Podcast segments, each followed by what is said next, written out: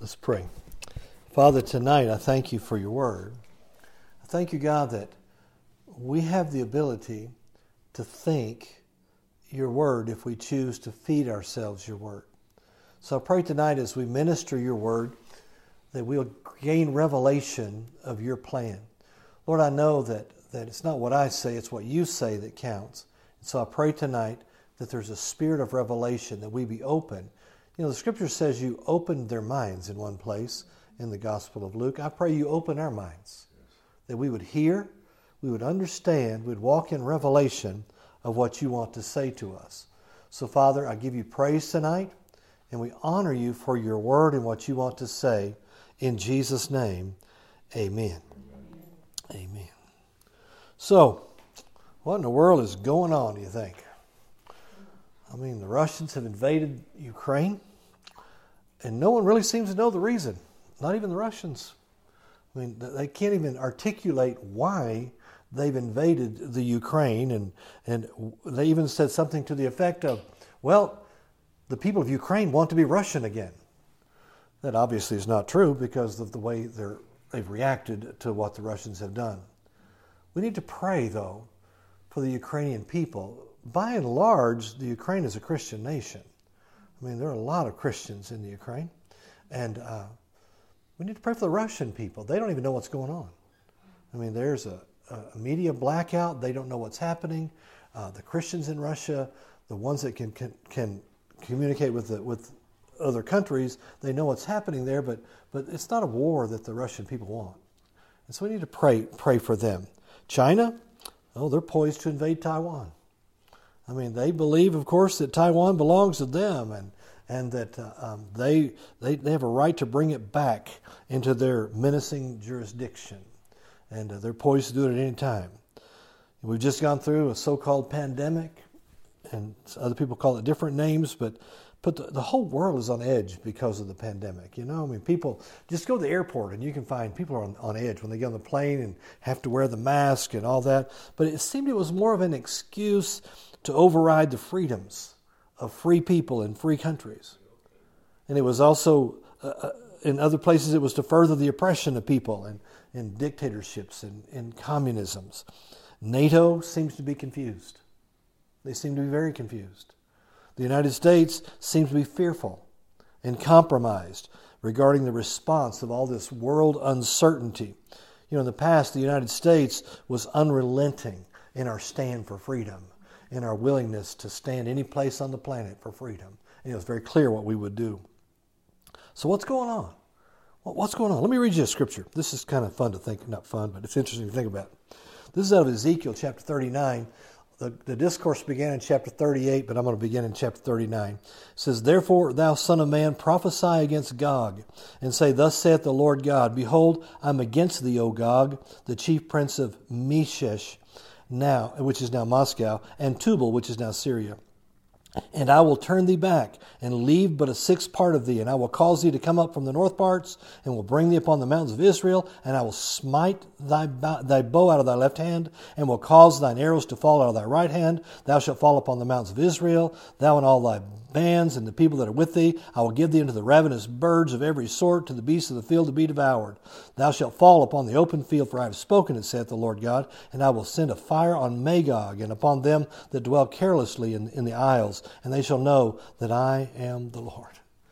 This is talking about an end time war where Gog and Magog and, and, and uh, uh, uh, Meshech and Tubal come and attack Israel in the end times. And it's talking about the end of things. Magog literally means the prince of Rosh. Rosh is the, the word, uh, it's the root word for the word Russia. And so this is talking about the land of the north. You can't go any further north, really, than Russia, you know, on the globe. You can get to the North Pole, but I don't know that there's not much there. But, it, but Russia is there. So this is talking about the land of the north. And most theologians believe it's talking about Russia coming and invading Israel. And, the, and their path has to come through, through uh, uh, Europe and, and, and down uh, into, into the Middle East.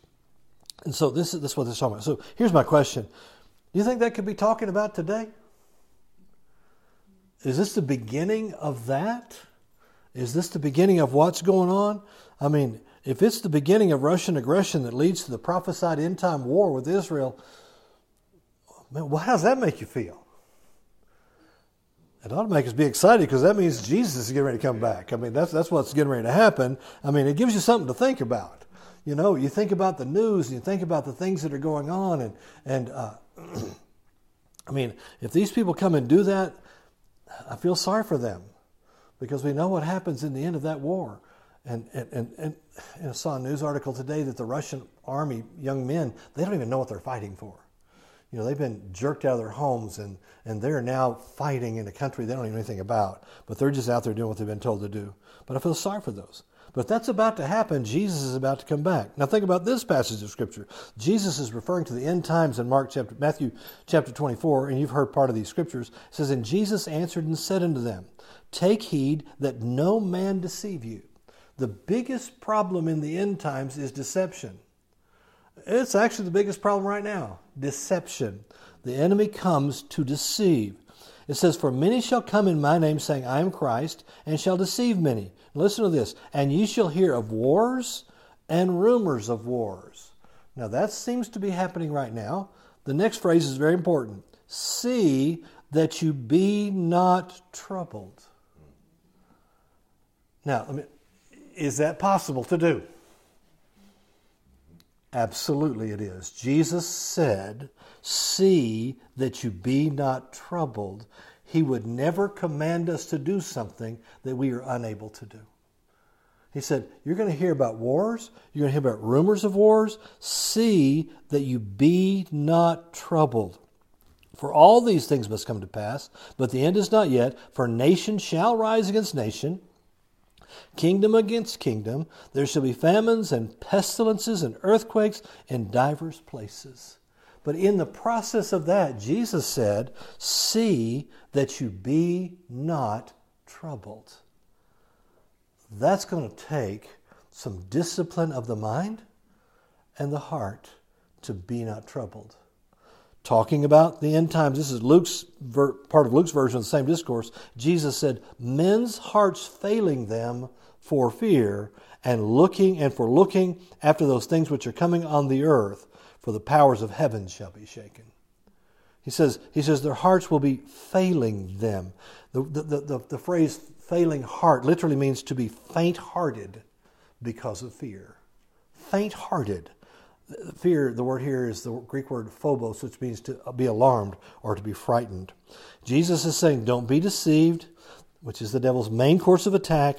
And he says, don't be troubled in these times. Don't be faint hearted in these times.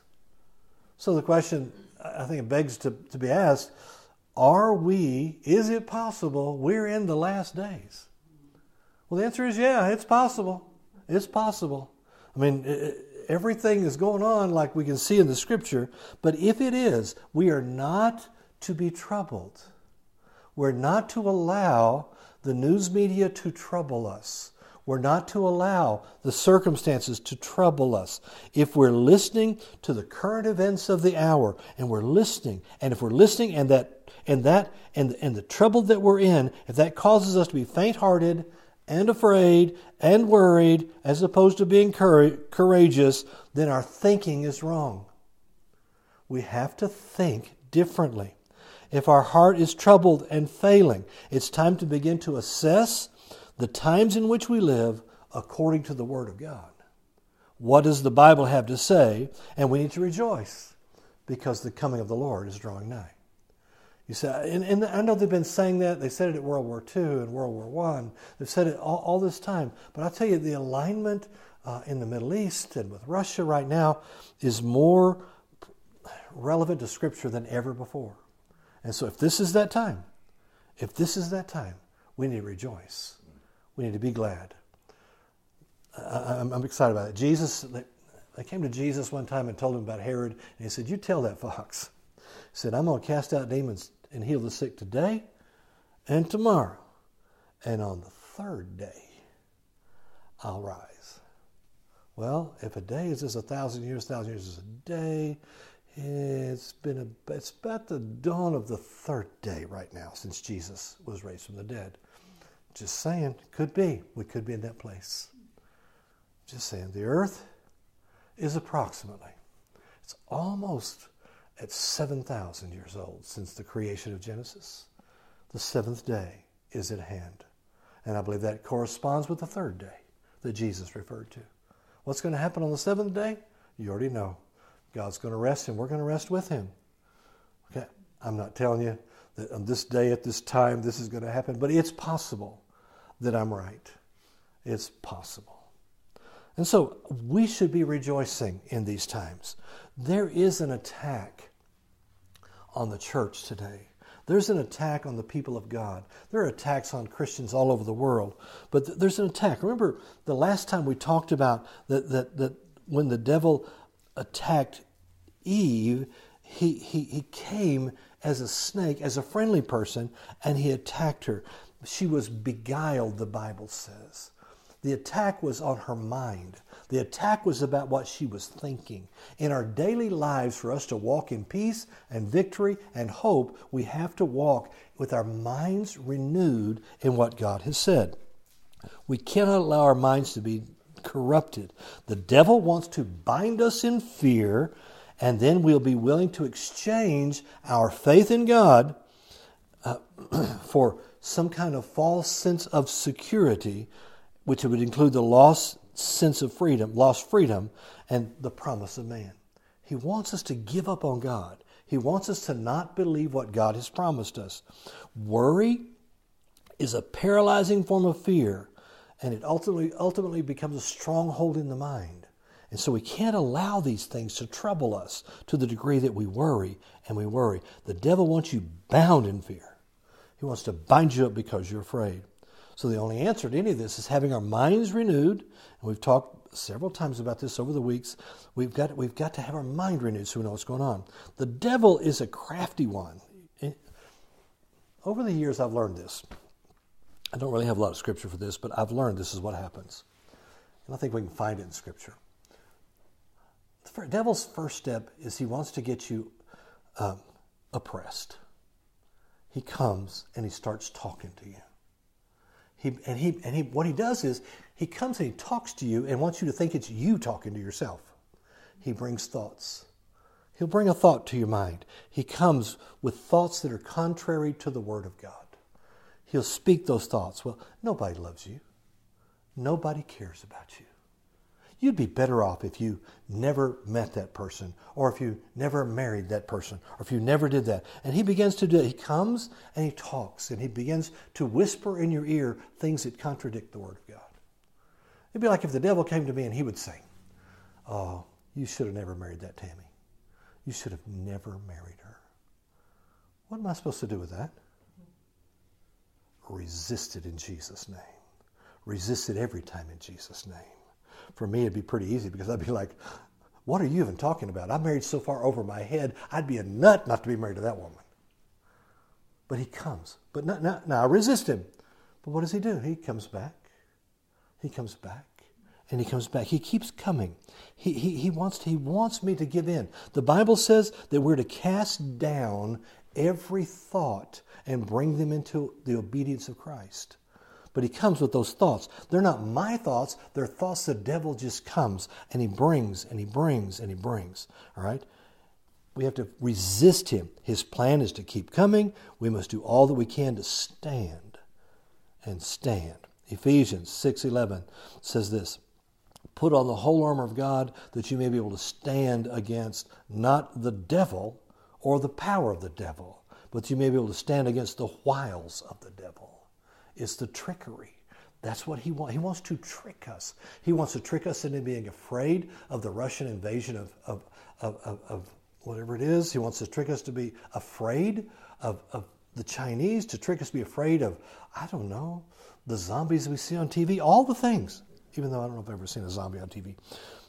But the Bible says we wrestle not against flesh and blood, but against principalities, against powers, against the rulers of the darkness of this world, against spiritual wickedness in high places. Now listen to this. Wherefore take unto you the whole armor of God, that you may be able to withstand in the evil day, and having done all to stand, stand therefore. He's talking about this. We have to be willing to stand and stand and stand. So the devil comes, and first of all, he wants to get you oppressed so that he can get you obsessed. If he can get you to take a thought, there he's, he's really he's really got to. Uh, it, it, it, when we get obsessed with something, a thought that's not from God, a thought that's not that contradicts the word, that's what the Bible calls giving place to the devil. The scripture says in Ephesians 4:27, "Give no place to the devil." Give no, I you you you give no place to the devil. Literally it's talking about give no permission to the devil. Do you understand the devil has no real power over us unless we give him permission. He's looking for us to say, Yeah, come on in. He's looking for us to say, Yeah, let me think about that for a while. If we allow the devil a place, the literal word in the Greek means a spot, and we take a thought, you should have never married Tammy. You should have never married Tammy. You should have never married Tammy. And then if I ever take one of them, you know, maybe I should have never married Tammy. And I begin to think that way, that's a disaster on my life waiting to happen, and that's the destruction that Satan wants to bring. You begin to think about it. Then you think about it again. You think about it again and again and again and again. And all of a sudden you're obsessed with a thought that you never really had before. And when you get obsessed with it, you think about it, you think about it, and all of a sudden, you can tell when you are, because you've got if you're obsessed with a thought that contradicts the word, two things are going to happen no joy, and no peace. You can't be made happy. You know, it's like that old song that Linda Ronstadt used to sing I've been cheated, been mistreated. When will I be loved? And people think that way. And they begin to think, and they begin to think, and they begin to think that way. And, the, and, and so the only answer is what we said before we must resist the devil with the sword of our mouth. What is that? It's the same one that Jesus used. I mean, it is the Word of God coming out of my mouth as I believe it and I speak it out loud. That is the sword of the Spirit. Learning how to say out loud, no, get behind me, devil. I will not entertain this thought. I won't have it. The only way to overcome a thought is with words, and you speak out loud to overcome it. We, have got to, we've got to learn to take a stand. If he can get you obsessed, He's going to get you possessed. And there are lots of levels of possession. Some are the crazy lunatics like the demoniac in the Bible. Others are people who are just so off in an area of their life, they're just possessed by a certain thing.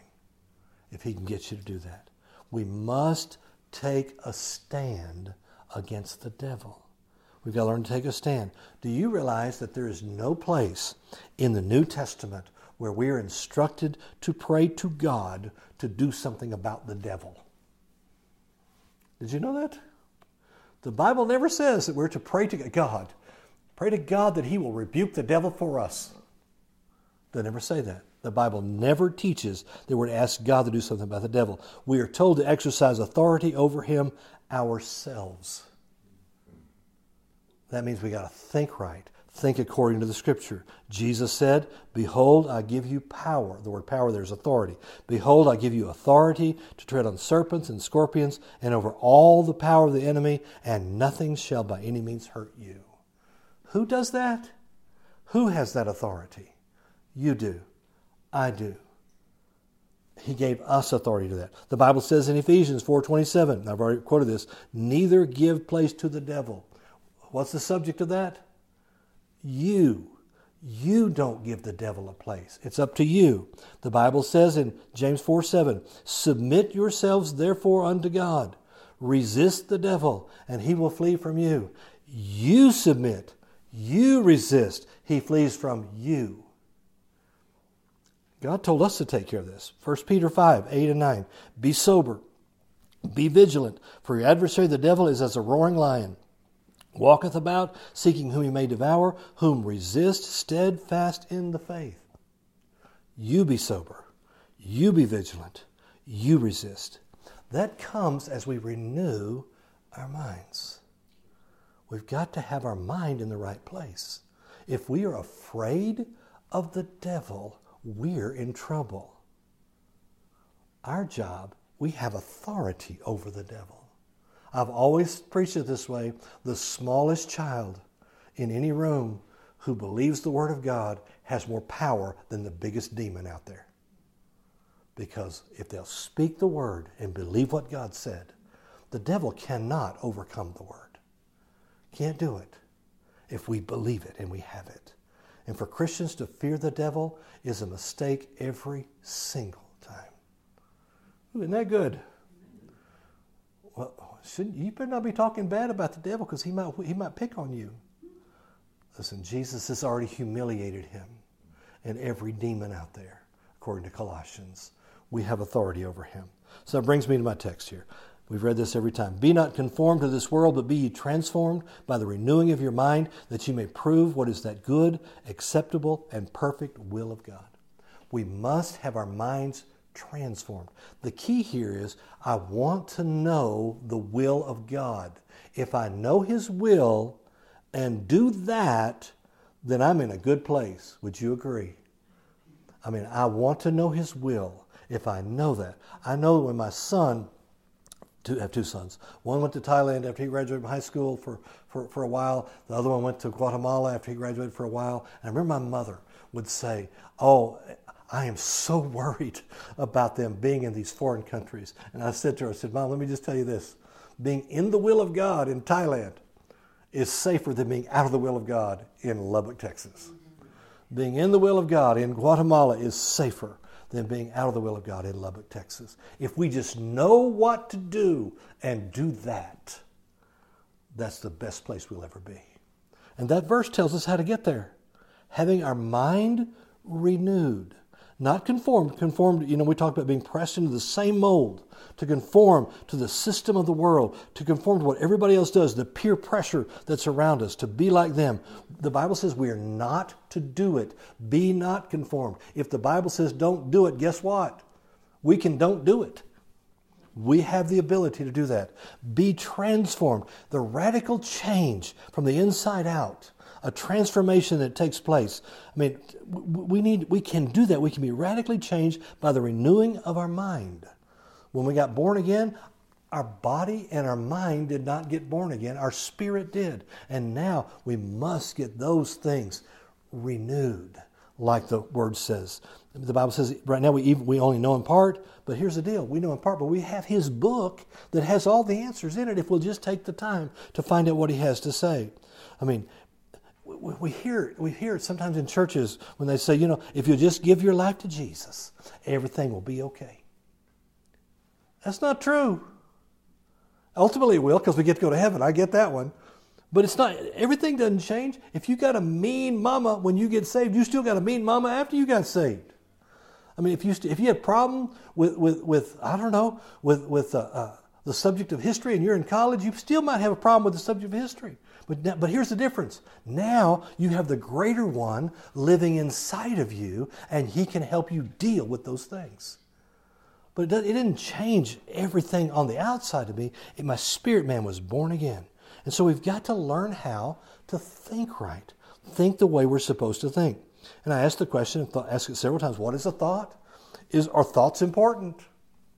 Well, we know from Romans 8 6, it says, For to be carnally minded is death. Minded means to think, the way we think. To be carnally minded is death, but to be spiritually minded is life and peace. Are thoughts important? Yes, there's a difference between life and death based on what we think. It matters what we think on. What's a thought? We've answered this question, but you can go back and listen to the messages because you can download them off of uh, the, the connection that Tammy gives to you. It's, a thought is, is a spiritual form of something that can become. It can become a reality. A thought is not just nothing because it can become. A thought, like a sculptor or, or a painter, they see it before they do it. I, will tell you, this message that I'm talking to you about tonight, I saw it before I typed it. I saw me teaching it before I typed it. And it was because I saw it on the inside of me that I can do it on the outside of me. A runner, a football player, anyone who does things, you see it before you do it because it came from a thought. thoughts produce action if you think on it long enough. I mean, we, we, we need to recognize this. The words of God, the Bible, they represent the thoughts of God. If we want to know what God thinks and get those thoughts in our mind, we've got to get in His Word. We, we need to th- know that thoughts are important. I mean, people think, well, it doesn't matter what I think about as long as I don't act on it. Well, that simply is not true. The problem is if you continue to think on them, it will change the way you act. It will change what you do. Thought, thoughts will change, change to make us feel different. I mean, if I took the thought and said, you should have never, never married Tammy, you should have never married Tammy, if I took that thought, I would act differently toward Tammy. It would change the way I act. And pretty soon she'd be thinking, I should have never married him. But we can't take the thought and think it, it, it's, it's just innocent for me. If you take the thought, you take the thought. I mean, the devil operates freely in people's lives, even Christians, because he brings thoughts, they meditate on it for long periods of time, then they begin to act on it. We must take the thoughts and get where we're supposed to be. The Bible says this in Isaiah chapter 55, and you know this passage of Scripture. It says, Let the wicked forsake his way, and the unrighteous man his thoughts. Now, that verse is right there said it's possible to change the way you think. Because it says the unrighteous can change their thoughts. Thank God I was the unrighteous one time, but now I'm the righteousness of God in Christ. I can change my thoughts. It says, Let him change his thoughts and let him return to the Lord, and he will have mercy upon him and to our God, for he will abundantly pardon. Now, listen what it says For my thoughts are not your thoughts, and neither are your ways my ways, saith the Lord. As the heavens are higher than the earth, so are my ways higher than your ways, and my thoughts than your thoughts. Now, a lot of people have taken that they just well see there god's thoughts are higher than our thoughts. We can't think the thoughts of god. That's not what it's talking about. It's talking about forsaking thoughts. He's saying my ways my thoughts are higher than your thoughts if righteousness just simply means right he's saying my thoughts aren't aren't your thoughts unrighteous man that's who he's talking to here his thoughts are higher than the low thoughts of the unrighteous person all right? He's talking about forsaking the low thoughts and thinking the higher thoughts. Low thoughts, unrighteous, wrong. High thoughts, God's thoughts, they're right. And righteous people can think righteous thoughts. Wrong is low, right is high. Now, let me take you to a New Testament verse. I got this revelation this week. I've never thought of it before in my life. Colossians 3, verse 1 and 2. And I love this passage, and I've meditated on this passage. It says, If ye then be risen with Christ, Seek those things which are above. Have you read that before? What are those things, do you think? Where Christ sits at the right hand of God. Set your affection on things above, not on things on the earth. What does that really mean? How do you set your affection on things above? Now, here's where, we, here's where we've, we've thought about this means to get emotionally think emotionally about the throne and about the, the cherubim and about all the things in heaven. I mean, wouldn't that be, it's going to be great when we get to heaven to see that, just to be there. I had a vision one time, a long time ago, of heaven. And it was, it was before there were HD TVs. And I'm going to tell you something it was more radiantly clear than the clearest HD or what's the newest one, the 4K. It was much more clear, much more radiant than that. The presence of God is different than anything we've ever seen before. It is so clear and clean. But but I digress. Is that what that means? To think about to to to to to set my affection? Because we think about affections as being is our feelings and, and that type of thing. Well, the phrase when it it says set your affection, literally, literally what, that, what that's talking about, it means to exercise the mind. So what he's saying here is we are to exercise the mind on things above. Now, what that's saying is not a feeling or an emotion, it's talking about thinking. He's saying we're to if we're he says he says if we're risen with Christ, seek the things that are high. We're to set our affection on things that are high. He's talking about, he's talking about We're, we're to exercise our minds on things that are high. The Lord said, My thoughts are high. We are to exercise our mind on His thoughts. How can we do that? His, his thoughts have been expressed in His Word.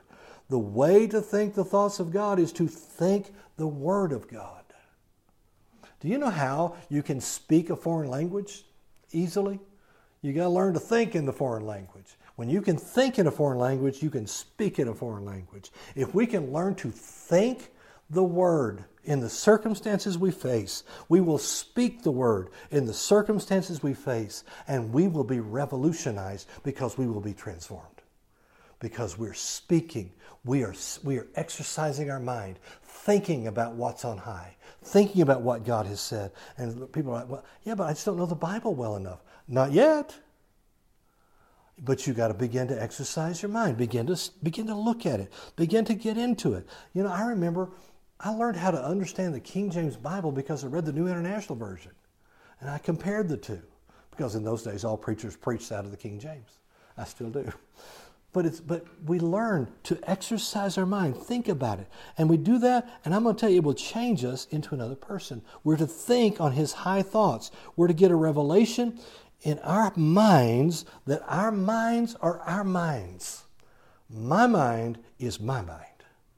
I can think what I want to think, and I don't have to think on what I don't want to think. It is my mind. The devil cannot force me to take his thought. He cannot force me. He can't make me do that. In the name of Jesus, I have authority over him. And the greater one lives inside of me, and I can think what I want to think. In fact, I do think what I want to think. Everybody does. We think. The devil wants us to think we can't help what we think on. Well, I, I just can't help it. Listen, we're not victims if we'll understand the truth. The Bible tells us some things. Jesus said, don't think about that, think about this. The scripture tells us what to think about. All right? We can refuse thoughts that contradict the word. If God tells us to do something, He expects us to do it. Man, we, we just need to do what he says. He expects us to do. To, for us to say, I can't help it. I can't help what I think. You just said that you know more than he does. Because he said you can't help it. You can do that. We need to do what he tells us to do. There's empowerment in his word. Man, we have a choice to choose what we believe. We can choose high thoughts or low thoughts. We have that choice. Psalms 94:19 says this, this is kind of interesting. It says, In the multitude of my thoughts, within me thy comforts delight my soul. In the multitude of my thinking, I believe this we don't have to be held captive in our thoughts. We don't have to live the rest of our lives depressed. We don't have to have the spirit of fear, but a spirit of power, a love, and of a sound mind. The New Century Version says it this way I was very worried, but you comforted me and made me happy. It's talking about I was worried, but I changed my thinking, and you made me happy because I began to think a different way. I considered your thoughts. Psalm 139, we've read this before. How precious also are thy thoughts unto me, O God. How great is the sum of them. God has great thoughts. In fact, we know that, that God's thoughts are for life and for peace.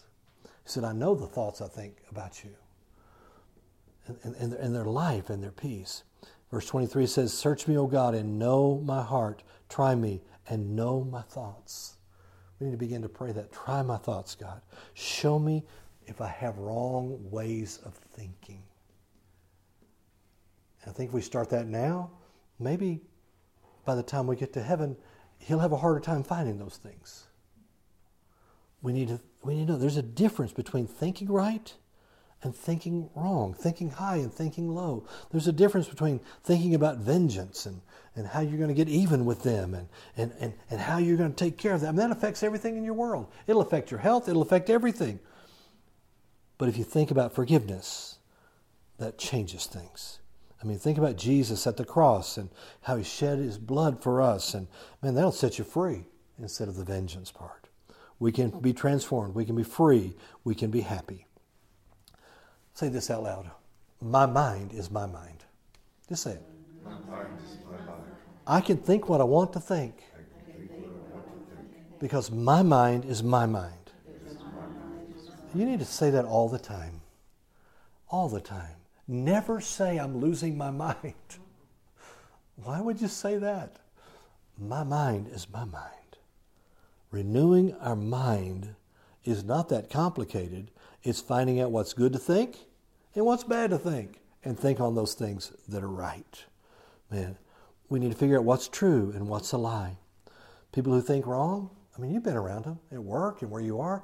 They're the ones who gripe all the time. They're the ones who complain all the time. They're the ones who never get promoted and then they gripe some more because of that. They're the ones that they're just going down a hole somewhere. Their kids are a mess, things are bad. We need to learn how to think the way we're supposed to think. The Bible says in 2 Corinthians 10:5, we're to cast down imaginations and thoughts. The word cast down is the Greek word ballo. It means to throw down with force. We need to throw them down. We have a choice about what we think and what we, what we should be thinking. I mean, we need to practice, practice being quiet before God, like we did early tonight, and just begin to think His thoughts. When your day's coming up, be quiet for a few minutes. You know, I'm too busy sometimes trying to tell God what I need Him to do today.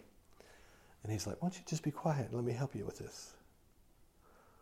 And then I can let my thoughts connect with His thoughts.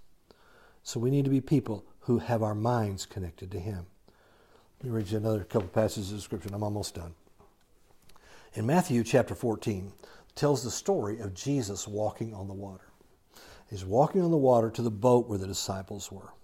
And so Jesus gets out there, and you know this. They're out there, they're, they're, they're in trouble, and Jesus comes walking on the water, and they're kind of like screaming like little girls because they think he's a ghost. Okay, they're afraid. So the first thing Jesus says to these guys is, "Don't be afraid." That's a, you know, I can understand that. I mean, you're out there and Jesus comes walking to you on the water. I mean, you've been working hard all day, and Jesus says, "Get in the boat, go over there. I'll meet you." And they figure that he's going to meet them the normal way, and he comes walking to them on the water. The water's rough. They think they're going to die. They're afraid. And all of a sudden they see Jesus. The moon is on him. They think he's a ghost. And they begin to cry out, It's a ghost. It's a spirit. And Jesus says, Don't be afraid. Okay? He, he, he did not ever say, I know it's hard and I know you can't do it because I know it's impossible for me to do what I'm doing and I know you can't you can't help it. No, he, he just said, don't be afraid. If Jesus said, Don't be afraid, guess what you can do? You can, don't be afraid. You can do exactly what he says. Okay, and then Peter, verse 28 says, And Peter answered and said to him, Lord, if it be thou, bid me to come unto thee on the water. Well, what is Jesus going to say? Uh, it's not me, don't do it. he, he, he kind of just put Jesus in a corner here. If it's you, the word bid means command. Okay? Command me to come to you on the water. If it's you, I'm walking on the water with you. Command me to come. Okay, the next verse, Jesus said, Come. That's all he can say. Verse 30, 30 says this. says, So he gets out there, he's walking on the water. Walking on the water. And it says, And when he saw the wind boisterous, he was afraid. What, what does that have to do with anything, do you think? When he saw the wind was blowing hard, it made him afraid. The guy's not afraid to get out of the boat and walk on the water in a storm. But when he saw the wind, he was afraid. You don't see the wind, but you see what the wind is doing. He was afraid. I mean, he saw it, he was afraid. It says, and he cried, and, he be, and, and beginning to sink. Now that's an interesting statement. Beginning to sink. Anybody ever began to sink? You know, you, you either are, you either sink or you don't. He just started to sink. It was going down slowly. He was beginning to sink, and he cried, saying, "Lord, save me!" And immediately Jesus stretched forth his hand and caught him and said to him, "Not bad for your first time out." No, that's not what Jesus said. You would think that he could say all kinds of things to Peter. But what did he say? The first thing he said to Peter, O thou of little faith, wherefore didst thou doubt? The very first, not good try, buddy. Good try. You realize, Peter, nobody in the whole world has ever walked in water but you and me. We're the only two to ever. You did a great job right there. He didn't say that. Grabs him, pulls him up, and says, O thou of little faith, wherefore didst thou doubt? I mean, this is an amazing passage of Scripture. He doubted. The word doubt literally means to think two thoughts at one time. To try to think two thoughts. Doubt is spelled D O U B T. And so it's kind of the word duo, talking about two things, is D U O. So it's kind of kind of interesting thought here. But doubt means double, to think double, to think two things. Jesus, the what is the word of God? Come. The command from God is walk on the water. What should Peter's renewed mind be thinking on? One thing walk on the water. If our mind is renewed, we can prove the perfect will of God. Jesus said, Come on, walk on the water. The Bible says in James chapter 1, says in verse 7, For let not that man think he shall receive anything from the Lord. A double minded man is unstable in all his ways. Duo, thinking two thoughts. He's unstable in all of his ways. I mean, it says we're to ask in faith, nothing wavering. All right? Double minded. Two things. The Amplified says, a man of two minds is unstable, unreliable, and uncertain about everything. When Peter was in faith, his mind was on one thing. What did Jesus tell him to do? What was he supposed to do? His mind was on one thing the Word of God, which is what? The perfect will of God. That's the perfect thing. He should have been thinking about His will only. His will is the Word. His, that should have been in his mind. One thing, when the wind hit him, somehow he thought, well, nobody can walk on the water in these conditions. What a crazy. That's irrational. I mean, nobody can walk on the water in any condition, and he, yet he's doing it right there. But the wind somehow made him irrational. He looked away and he began to think about two things at one time. Instead of his mind being set on the word, he began to think about the circumstances that were around him. And he's now in two minds, and he began to think, sink. We have to have one thing. What did God tell him to do? Many Christians live their lives vexed because they cannot decide between this or that. And, and all they have to figure out is what did God say? That is the answer that they're supposed to do. When we can think on the one thing, we don't consider anything else. Don't let anything come between us and that one thing. It's kind of like if you went to a restaurant and you they gave you the menu and the only thing on that menu was beans and cornbread. Pretty simple. When the waitress comes, what do you want? Beans and cornbread because that's your only choice. Beans, you may not want it, but that's all. if you're eating there, you're getting beans and cornbread because that's all that's on the menu. You see, when God tells us what to do, there is nothing else to consider. Nothing else. If we get the word from God, there's nothing else to even think about. There's just this one thing. I mean, Peter was stressed because he considered the waves. He's stressed because he considered the wind. He was stressed out. He should have never considered a second thing, only what God said. It's His will only. That's what we're after. I mean, remember Jesus said, Martha, Martha. he said, You're troubled about many things. Mary has chosen one thing, and it's good. It, and I'm not taking it away from her. Mary was like, remember we, we talked about the raven when Jesus had considered the ravens? She was raven minded. She wasn't worried about the working and the toiling and the you know ravens. They don't even have congressmen. They don't have anybody. They just they just they just they just know that God's going to take care of them. They don't have barns. They don't have any of those things. Mary's thinking like a raven. She just knows that Jesus is going to take care of it. Martha, Martha, you're troubled about many things. She's thinking about one thing, just one thing. Found out that the devil is the king of the yeah, but. God said, and then the devil says, yeah, but. Yeah, but he didn't mean that. Yeah, but surely that's not on Tuesdays. Surely he didn't mean every day. Surely there's one day that you could do that. Yeah, but, yeah, but, yeah, but. He's the king of that. And so the devil convinced Martha to think about something else rather than what Jesus said to do.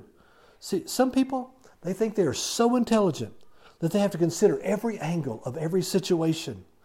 But if the Lord tells you there's one thing on the menu, there's one thing you're supposed to be doing, you're supposed to do the one thing that God said, and you don't have nothing else on your menu. There's no need to think about anything else. Paul said he was concerned about the Corinthians' minds, they would be corrupted from the simplicity that is Christ.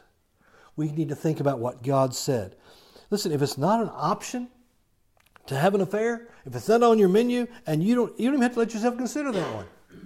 If it's not on your menu, that that that that you ought to steal that, it there's nothing to consider. You don't have to you don't even have to think about it. It's nothing to consider. I mean, you, you talk you see people, they sweat resisting temptation. Why? Because they're thinking two thoughts. They're thinking two things. They've allowed another thought to come in. When it's not on the menu, we don't have to think about it. May not be what I want, but I want what God wants and I want His will only. And that needs to be what I think about. The Bible talks about Abraham in this way in Romans chapter 4, verse 19. And being not weak in faith, he considered not his own body now dead. Remember, he had a promise. And he's an old man now. And he says he considered not. It wasn't on the menu that he was too old to have a child, that his body was too old. It wasn't on the menu. Says he, he considered not his own body now dead when he was about 100 years old, neither yet the deadness of Sarah's womb. That wasn't on the menu. The menu said you're having a child. He'll be like the stars of the sky. Your descendants like the stars of the sky, the sands of the sea. The next phrase says, He staggered not at the promise. The word staggered is the same word as the word waver in the scripture. He didn't waver. He didn't stagger at the promise of God through unbelief, but was strong in faith, giving glory to God. He didn't consider it. He refused to think about his body, refused to think about Sarah's body. He refused to think about how, look, the devil had to come and say, Look how old you are. This is impossible. You can't do this. You cannot do this. What did that have anything to do with what God promised? Had nothing. God's word is all he considered. That's what he thought. And I believe he was happy because he refused to think about all the other stuff. He chose what God said. We got to quit thinking about all the things. We got to capture thoughts. We need to do this. Do not, according to Philippians 4 6, the New, the, the New International Version, 4 6 through 8, do not be anxious about anything but in every situation, by prayer and petition, with thanksgiving, present your requests to God, and the peace of God, which transcends all understanding, will guard your hearts and your minds in Christ Jesus. Finally, brothers and sisters, whatever is true, whatever is noble, whatever is right, whatever is pure, whatever is lovely, whatever is admirable, if anything is excellent or praiseworthy, think about these things. That is the menu. Nothing else. We keep God's thoughts, and then there is peace and there is life. Let's pray. Father, tonight I thank you in the name of Jesus that you give us an answer. You show us what we're supposed to do. Lord, help us to clearly hear your will. And Lord, let our minds, let our minds be focused on your will only. Let us have no other option but your will. Father, I pray tonight that our ears are open and our hearts are ready to receive what we've just heard. We thank you in Jesus' name. Amen.